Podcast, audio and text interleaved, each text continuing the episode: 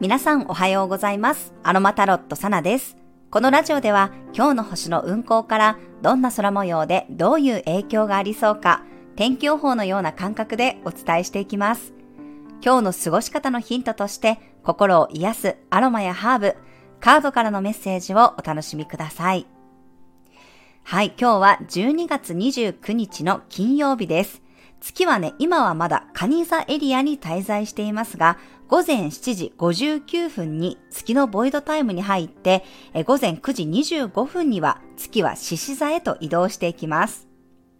まずね、月がカニ座に入っている間はまだ満月ムードです。サソリ座の金星と魚座の海王星とで水のグランドトラインを作り、そこにヤギ座の冥王星が入って、カイトというね、特殊な形を作ります。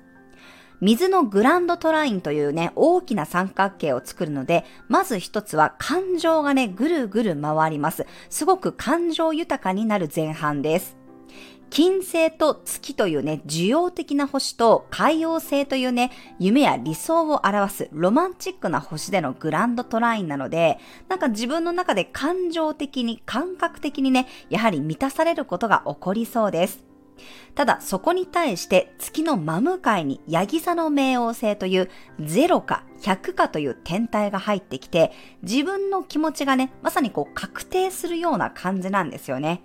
すごくこの冥王星って極端なので、もうね、気持ちがないなーっていう関係性に対してはリセットすることもあれば、あ、やっぱりこの人だって覚悟をすることもありそうです。冥王星が真向かいに入ってくるので、プレッシャーだったり、覚悟を促されるような感じもあります。まあ、対人関係でメッセージが来る人もいるかもしれませんね。この蟹座に対して焼き座の冥王星が入ってくるのはもうあと少しです。来年1月末に冥王星がヤギ座から水亀座に移動すると、この角度も作られなくなります。なので、ヤギ座の冥王星で土の時代や権威性の時代が壊されていく中で、あなたは何を大事にしたいのか、もしくは誰と向き合うのかっていうことをね、決めるような今回のカニ座満月でもあったのかなと思います。昨日はね、伊手座の火星と水星が重なっていて、そこに魚座の海王星がスクエアというエネルギーを作っていました。ちょっとね、この飲み会とか、まあ、忘年会で意見がぶつかり合う。議論がヒートアップするようなエネルギーですよっていうふうにお伝えしてましたが、皆さんどうだったでしょうか？今回のカニ座満月というのも衝突がありつつも向き合うとか同じ目的、同じ方向性を見ていくことを再確認するようなカニ座満月でした。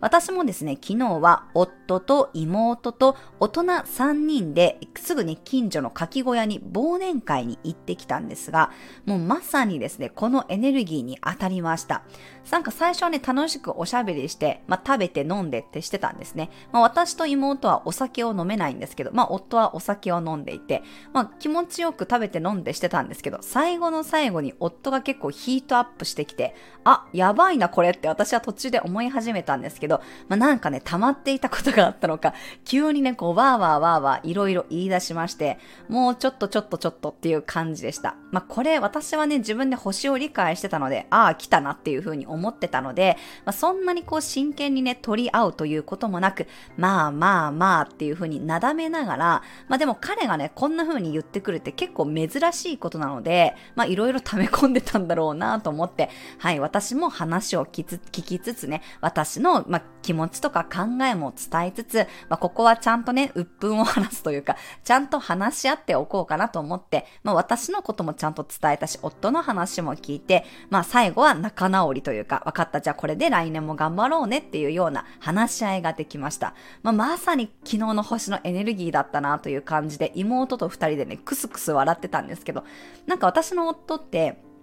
太陽はお羊座なんですけど、月が双子座で、で金星と水星が魚座なんですよね。結構ね、柔軟球のエネルギーが強いんですよ。で、あの、この間の伊手座新月の時も、ちょっとなんかイライラするっていう風に言ってたんですけど、今もね、この伊手座に水星火星が入ってるので、なんかやっぱり伊手座になんか入ってくるとかね、柔軟球になんか入ってくる時って、ちょっとスクエアになったりすると、なんかこう、プツッとこう来たりとか、イライラっとしたりとか、なんか振り回されるようなことがあるんだろうなっていうのをね、すごく感じていますね。まあ、あの、魚座のね、金星に対しても今、土星が乗ってたりしてたので、なんかいろいろこう溜め込んでいたものがきっと出てきてたんだろうなと思います。まあでもそこも含めてね、まあしっかり最後の最後に話し合って、来年はこうしていこうよとか、いや、こういう方向性見ていこうよとか、私はここを見てるよとかね、なんかそういう話し合いが本当にこう、ちゃんと腹を割ってね、話せたかなと思います。まあでもその後ね、酔っ払って家に帰ってきて、またこう一人で飲みながら、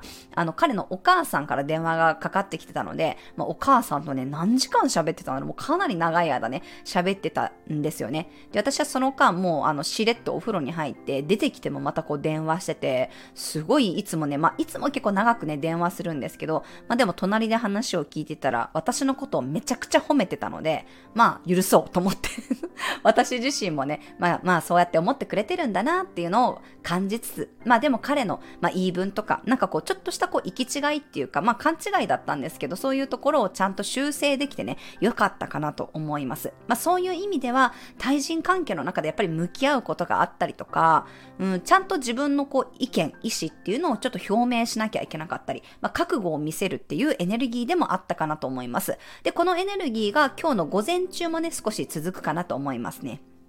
そして午前9時25分に月が獅子座に入ると今度は自己主張のエネルギーになっていきます。自分を、自分を主張していく、個性をね、発揮するエネルギーなので、まあ自分のね、言い分を言いたくなるかもしれませんし、子供たちがね、あそこ行きたい、これしたい、あれしたいって言い出すかもしれません。まあ冬休みだ、遊ぶぞっていうね、エネルギーでもあり、まあようやくこう年末年始のお休みに入ってね、今度は子供に向き合うという人もいるかもしれません。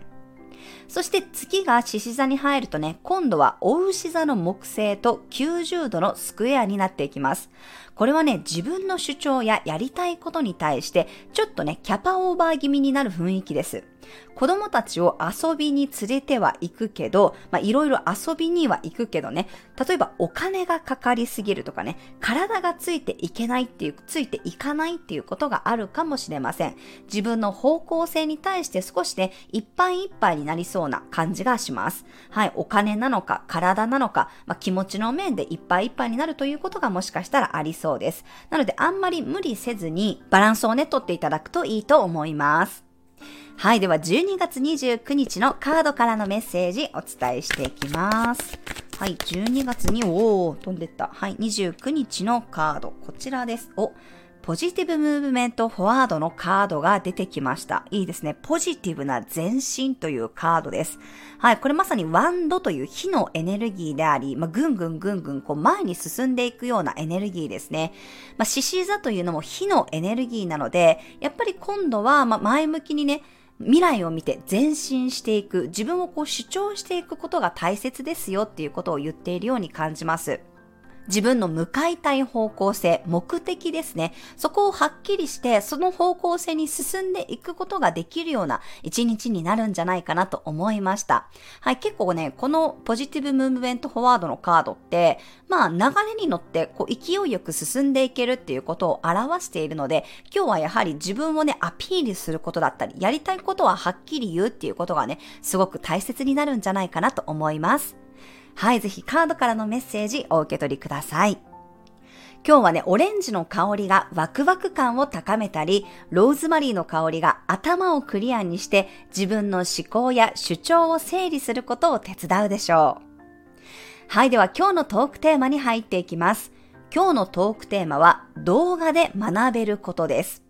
はい、今もう何でも動画で勉強できるような時代になってきました。タロットも星読みも YouTube で検索するとね、いろんなこう解説が出てきて、お金を払わなくてもある程度は学べるようになっています。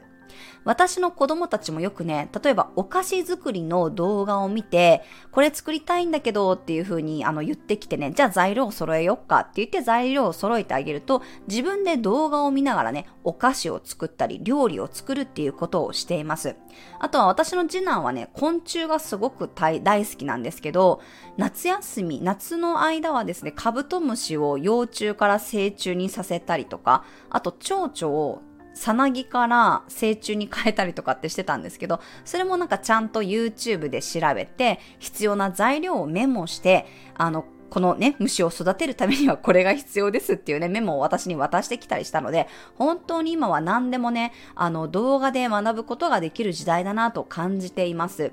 なんか私自身もそうなんですけど、やっぱり自分のこのライフスタイルがある中で、なんか動画で勉強できるって、その時の、なんていうのかな、自分のこの時間のスケジュールに合わせて勉強できるので、すごくね、効率がいいなと思うんですよね。例えばね、この電車の中で通勤時間だったりとか、何かこうね、ちょっとした時間の時にも勉強できるじゃないですか。なんかそういうのが私はすごく気に入ってたりしますね。まあ、もっぱら私は結構耳から聞いて覚えるタイプなので、動画をこうずっと見てるっていうよりは、割とその聞いて覚えることが多いんですけど、まあ、見て覚えるっていうのは文字でね、あの、覚えるよりもはるかにこう学びやすいんじゃないかなと思います。で、今はやっぱり子供たちも、そういうふうになんかこう検索能力をね身につける必要があるなと思うんですよね。どうやったらその検索していきたい答えが出てくるかっていうのを見つけることがね結構重要なスキルになってくるんじゃないかなと思うので結構ね、いろいろ聞かれるんですけど、まずは調べてごらんとかリサーチしてごらんって言ってみて、調べ方がわからない時には、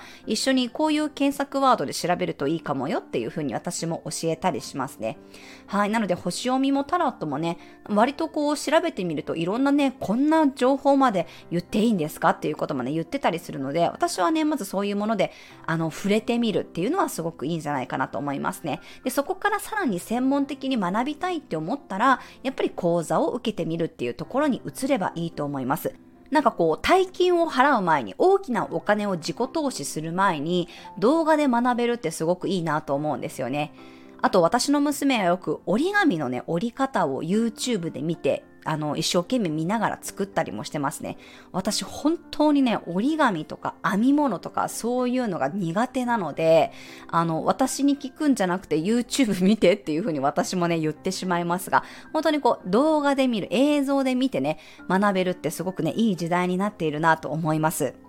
私も最初はこの YouTube を始めるときも YouTube 始め方で検索して、その動画を見ながら自分でこの動画をね、投稿できるようにセットアップしましたし、Voicy 始め方とかね、動画作り方とかね、あとブログ作り方、 WordPress 書き方とかね、そういう風に検索すると、やっぱり動画でも出てくるので、もうそこから本当に私は自分で情報を拾って何でも作るっていうことをね、してきましたので、本当にね、ね、便利な時代になったなと思います。はい、動画でね、学べること山ほどね、今はあるんじゃないかなと思いますので、なんかこれが本当に無料でタダで見れるってね、すごいなと思いますね。まあもう圧倒的に私はブログを見るよりも、動画で見る、あとは耳で聞くっていうことが増えてきましたので、まあ、こういったこともやっぱり自分もそこで学ぶんだけど、やっぱり私のこれから提供するものとしても、そういう動画でね、何かこう学べることをお伝えしていったり、音声配信で伝えるっていうことをね、私もやっていきたいと思っています。